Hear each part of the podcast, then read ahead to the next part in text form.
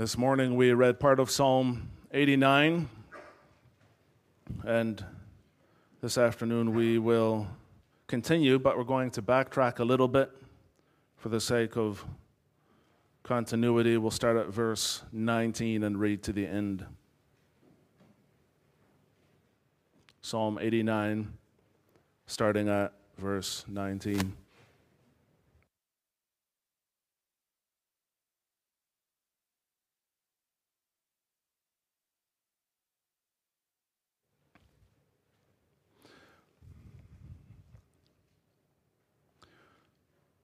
Hear the word of God. Of old you spoke in a vision to your godly one and said, I have granted help to one who is mighty. I have exalted one chosen from the people. I have found David my servant. With my holy oil I have anointed him, so that my hand shall be established with him. My arm also shall strengthen him. The enemy shall not outwit him, the wicked shall not humble him. I will crush his foes before him and strike down those who hate him. My faithfulness and my steadfast love shall be with him, and in my name shall his horn be exalted. I will set his hand on the sea and his right hand on the rivers. He shall cry to me, You are my Father, my God, and the rock of my salvation. And I will make him the firstborn, the highest of the kings of the earth. My steadfast love I will keep for him forever and my covenant will stand firm for him. I will establish his offspring forever and his throne as the days of the heavens. If his children forsake my law and do not walk according to my rules, if they violate my statutes and do not keep my commandments, then I will punish their transgression with a rod and their iniquity with stripes. But I will not remove from him my steadfast love or be false to my faithfulness. I will not violate my covenant or alter the word that went forth from my lips. Once for all I have sworn by my holiness, I will not lie to David. His offspring shall endure forever, his throne as long as the sun before me. Like the moon, it shall be established forever, a faithful witness in the skies. But now you have cast off and rejected. You are full of wrath against your anointed. You have renounced the covenant with your servant. You have defiled his crown in the dust. You have breached all his walls. You have laid his strongholds in ruins. All who pass by plunder him. He has become the scorn of his neighbors. You have exalted the right hand of his foes. You have made all his enemies rejoice. You also have turned back the edge of his sword, and you have not made him stand in battle. You have made his splendor to cease and cast his throne to the ground. You have cut short the days of his youth. You have covered him with shame. How long, O Lord, will you hide yourself forever? How long will your wrath burn like fire? Remember how short my time is. For what vanity you have created all the children of man. What man can live and never see death? Who can deliver his soul from the power of Sheol? Lord, where is your steadfast love of old, which by your faithfulness you swore to David? Remember, O Lord, how your servants are mocked, and how I bear in my heart the insults of all the many nations with which your enemies mock, O Lord, with which they mock the footsteps of your anointed. Blessed be the Lord forever. Amen and amen.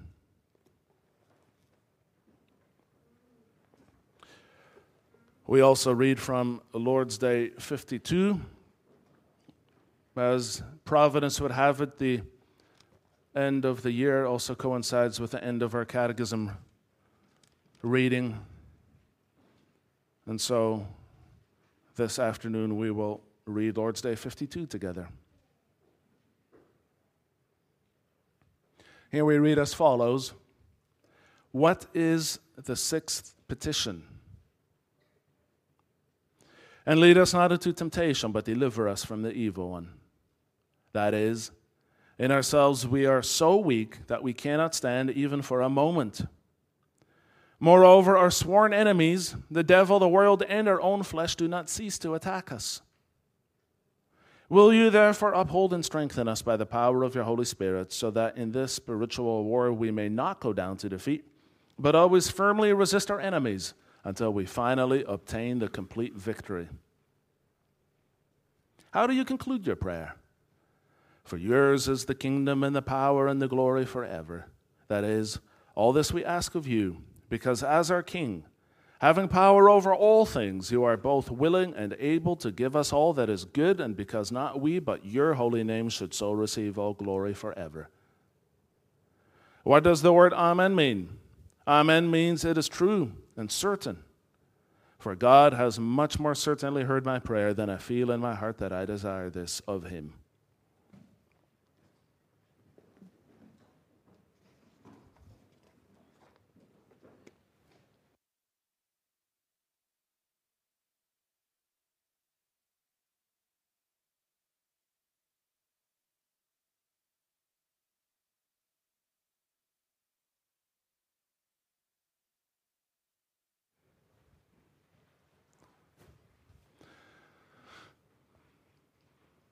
Beloved congregation of our Lord Jesus Christ, in a few more hours, this year will be over.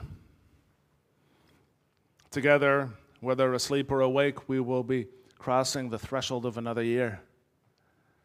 The old one is gone, it can never be retrieved. So, New Year's Eve always seems to have something solemn about it, doesn't it?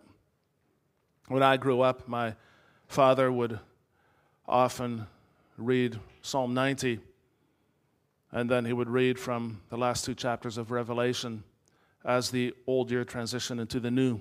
And there was always something very solemn about that. The passing year is an opportunity to reflect on the passing nature of life. It's good and proper for us to do that this afternoon as well. Now, many people will avoid solemnity like the plague and party away. But as Christians, it's good for us to reflect on the year that has passed, to ask ourselves questions such as what was the purpose of this past year in our lives? Was it any different from the years that have gone by before? And when you look at all of those years together, you ask yourself the question what is the purpose of life in the first place? Now, as Providence would have it today, we are also at the end of the Catechism and its treatment of the Lord's Prayer. And the Lord's Prayer, and therefore the Catechism ends with the word Amen. And it explains Amen to mean it is true and certain. For God has much more certainly heard my prayer than I feel in my heart that I desire this of Him. But is that really true? After all, you prayed for many different things this year, didn't you?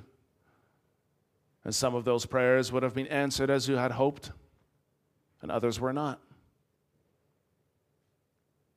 And so, what do we make of this word, Amen? It is, in any case, clear when you follow the Catechism's explanation of the Lord's Prayer that our priorities in prayer are often misplaced. And that comes to the forefront in Lord's Day 52 as well. Look, for instance, at the sixth petition Lead us not into temptation, but deliver us from the evil one. How often do we seriously reckon in prayer with the reality that we are under constant spiritual attack? That there are many different ways in which we can be led into temptation. Do we see this as something that actually involves the devil, the world, and our own flesh?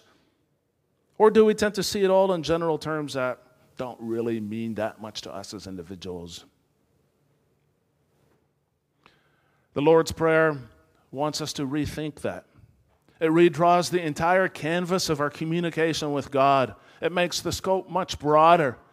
It is like the difference between an aquarium and the ocean. When you look at an aquarium, you tend to notice only the fish that are there. And the, Lord, the Lord's Prayer wants us to see the ocean now, an aquarium is related to an ocean in the sense that both of them contain fish, but the perspective that you get when you look at the ocean is much broader.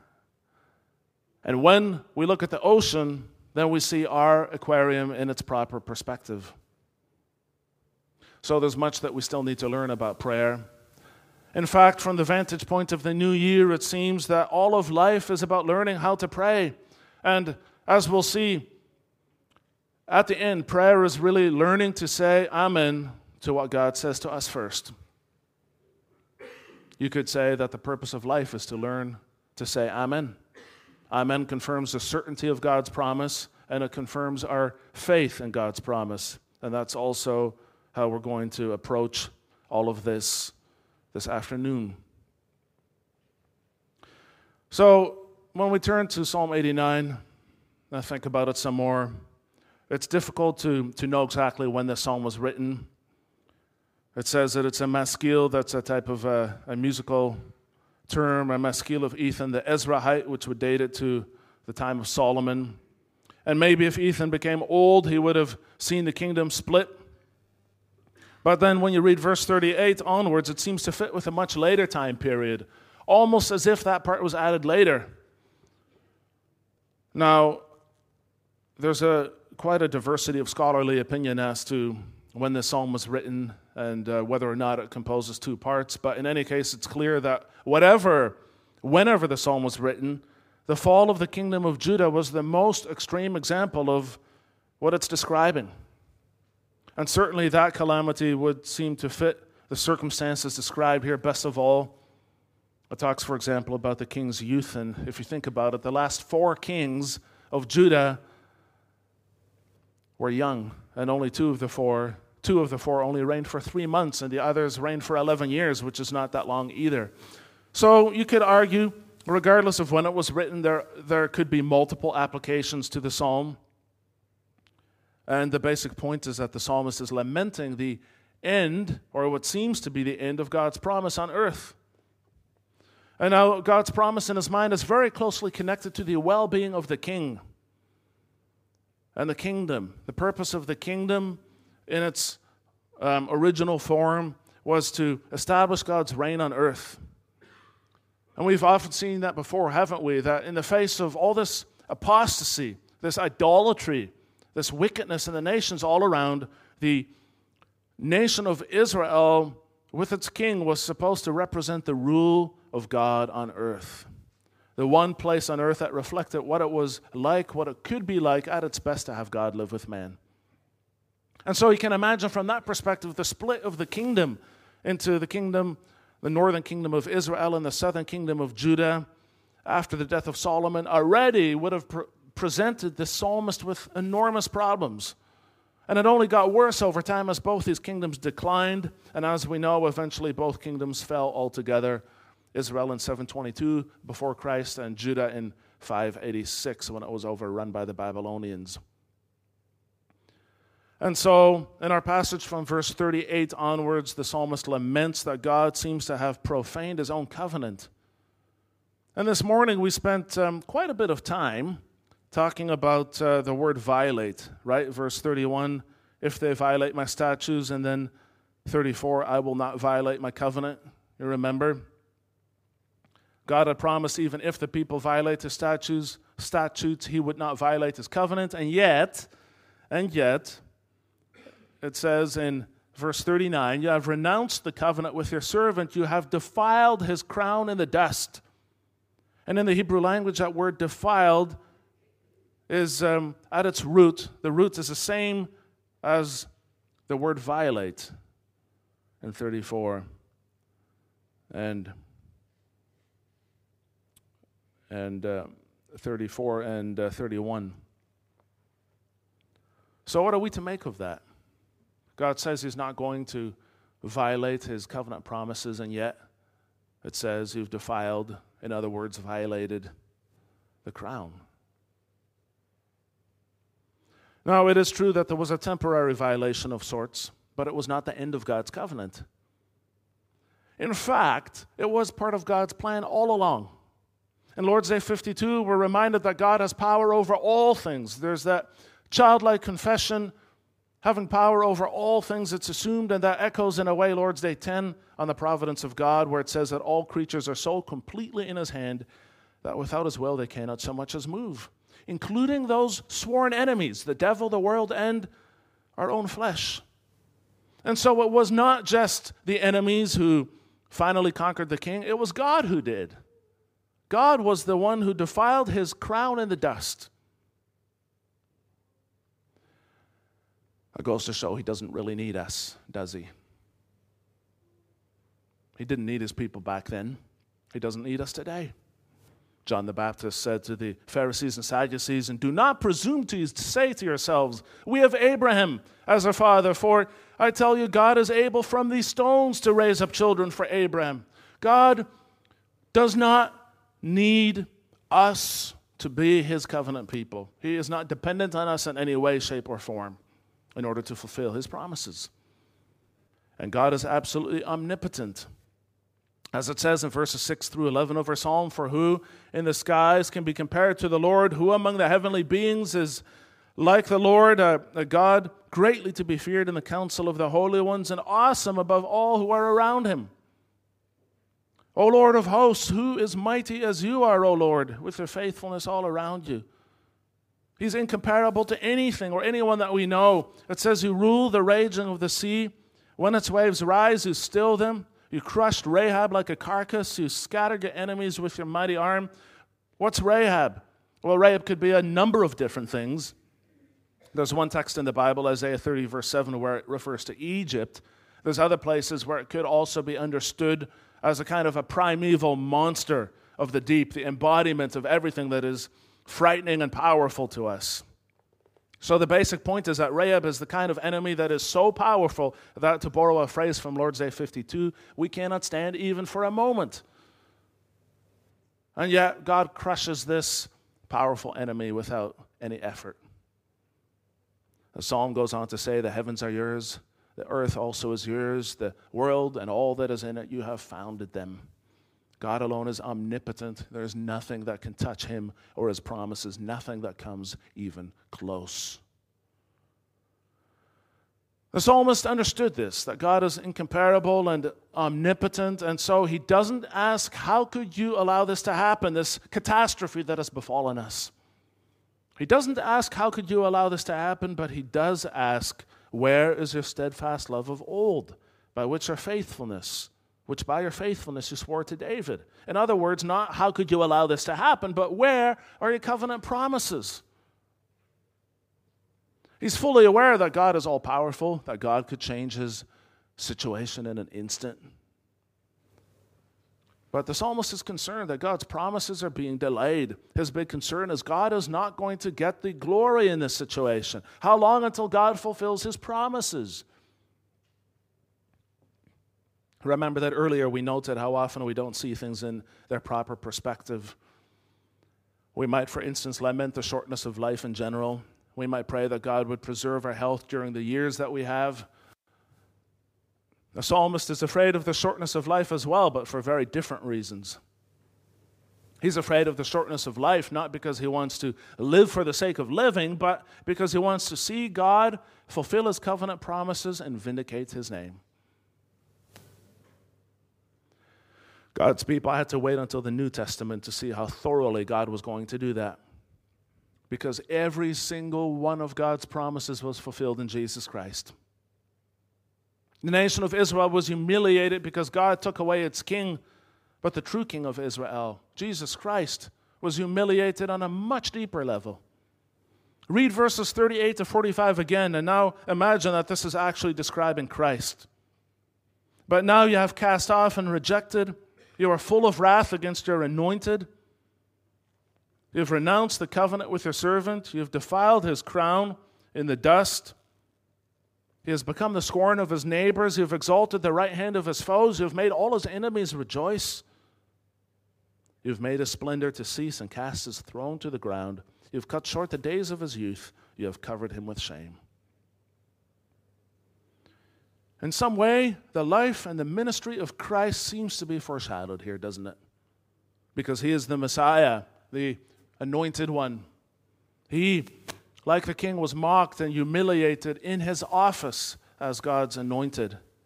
In the psalm, it's God's king that was rejected, and he was rejected for his own sins, and his rejection was a catastrophe for the people. Christ was rejected not for his own sins, but for the sins of his people. And what's so striking, if you think about this rejection, is that God, in rejecting him, was being faithful to his covenant. And once you understand that it is all so clear, sin requires a substitute. Christ was that substitute. He needed to be rejected because rejection by God is the ultimate punishment for sin.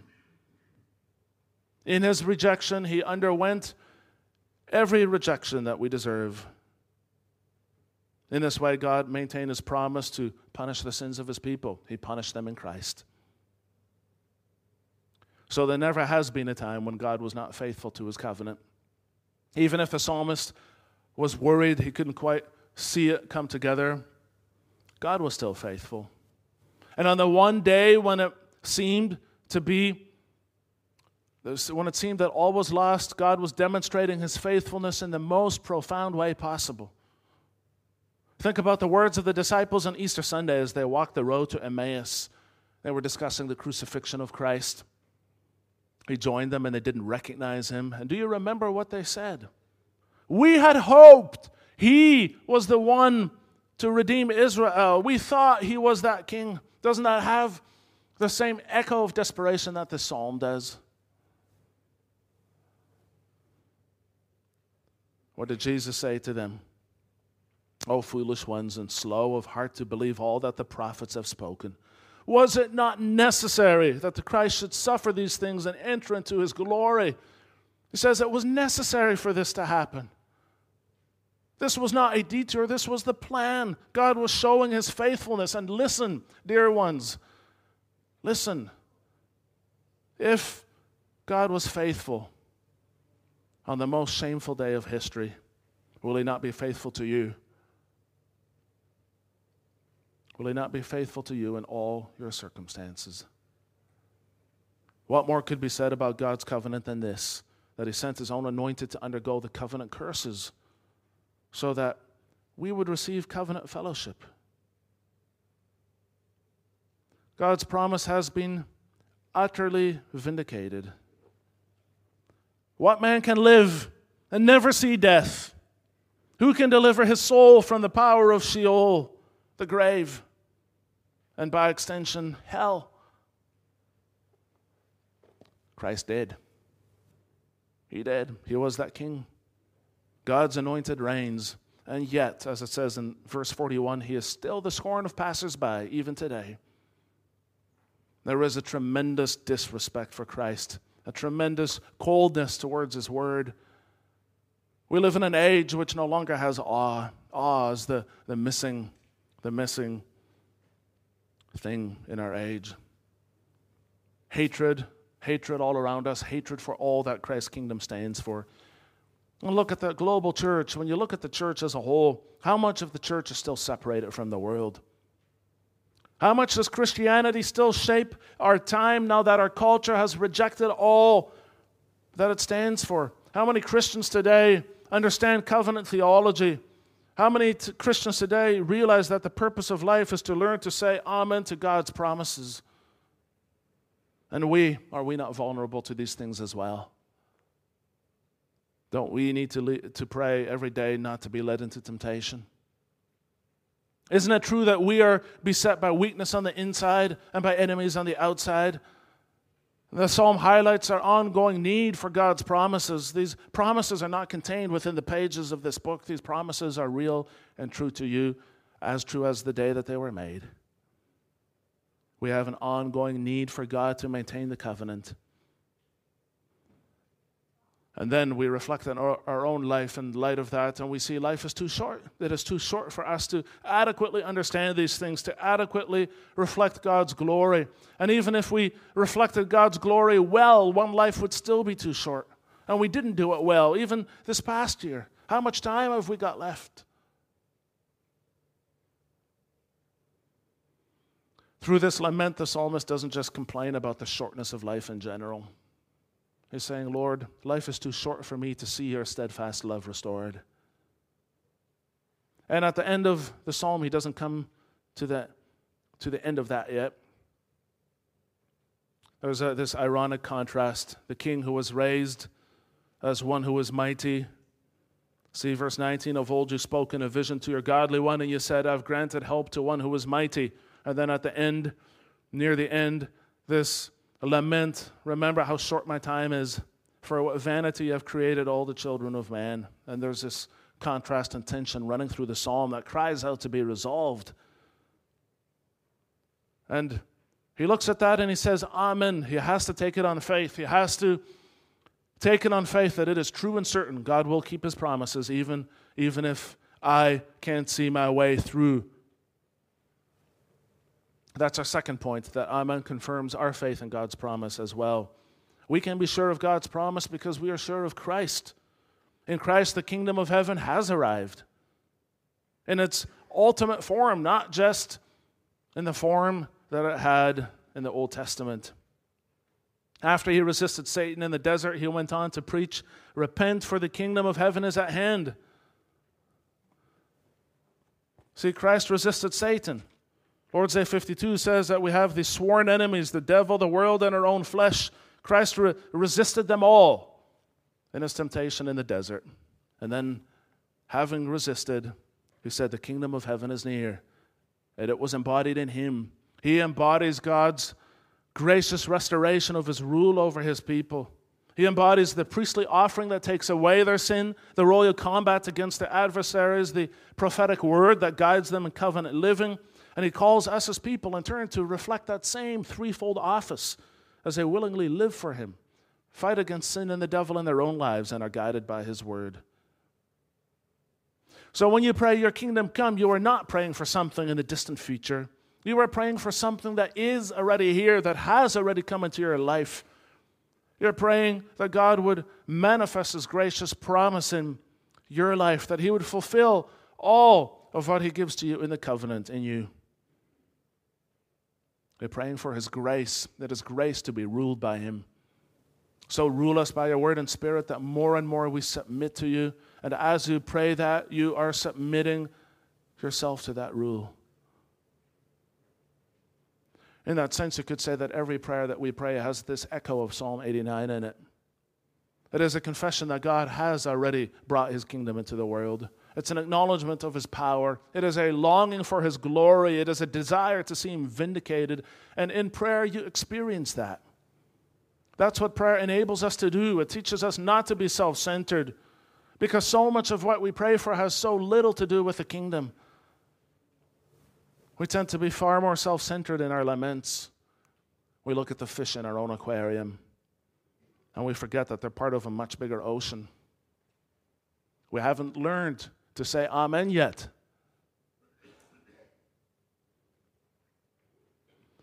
In that sense, the doxology, the conf- conclusion of this prayer, confronts us every time. We say, For yours is the kingdom, the power, and the glory forever. And this prayer, this doxology, confronts us with the thought Do you really mean that? Is this really what you want to see? Is that really what you mean? Do you really have this confidence? Maybe the answer is no. Then we should look to Christ and learn to say, Amen. The Lord's prayers are a plea to God that these things grow in our lives. And the psalmist didn't see that yet. The psalmist was on, on this side of Easter. On, he, he, he lived before Easter. He wants to see a resolution on this side of the grave. But we live after Easter. We know the Messiah whom the psalmist longed for. And so, this twofold how long in verse 46 is an encouragement to join in prayer, an encouragement to learn to say Amen. But then, in saying Amen, we also make it binding on ourselves. Woe to us if we pray Amen and then live as if God had never spoken.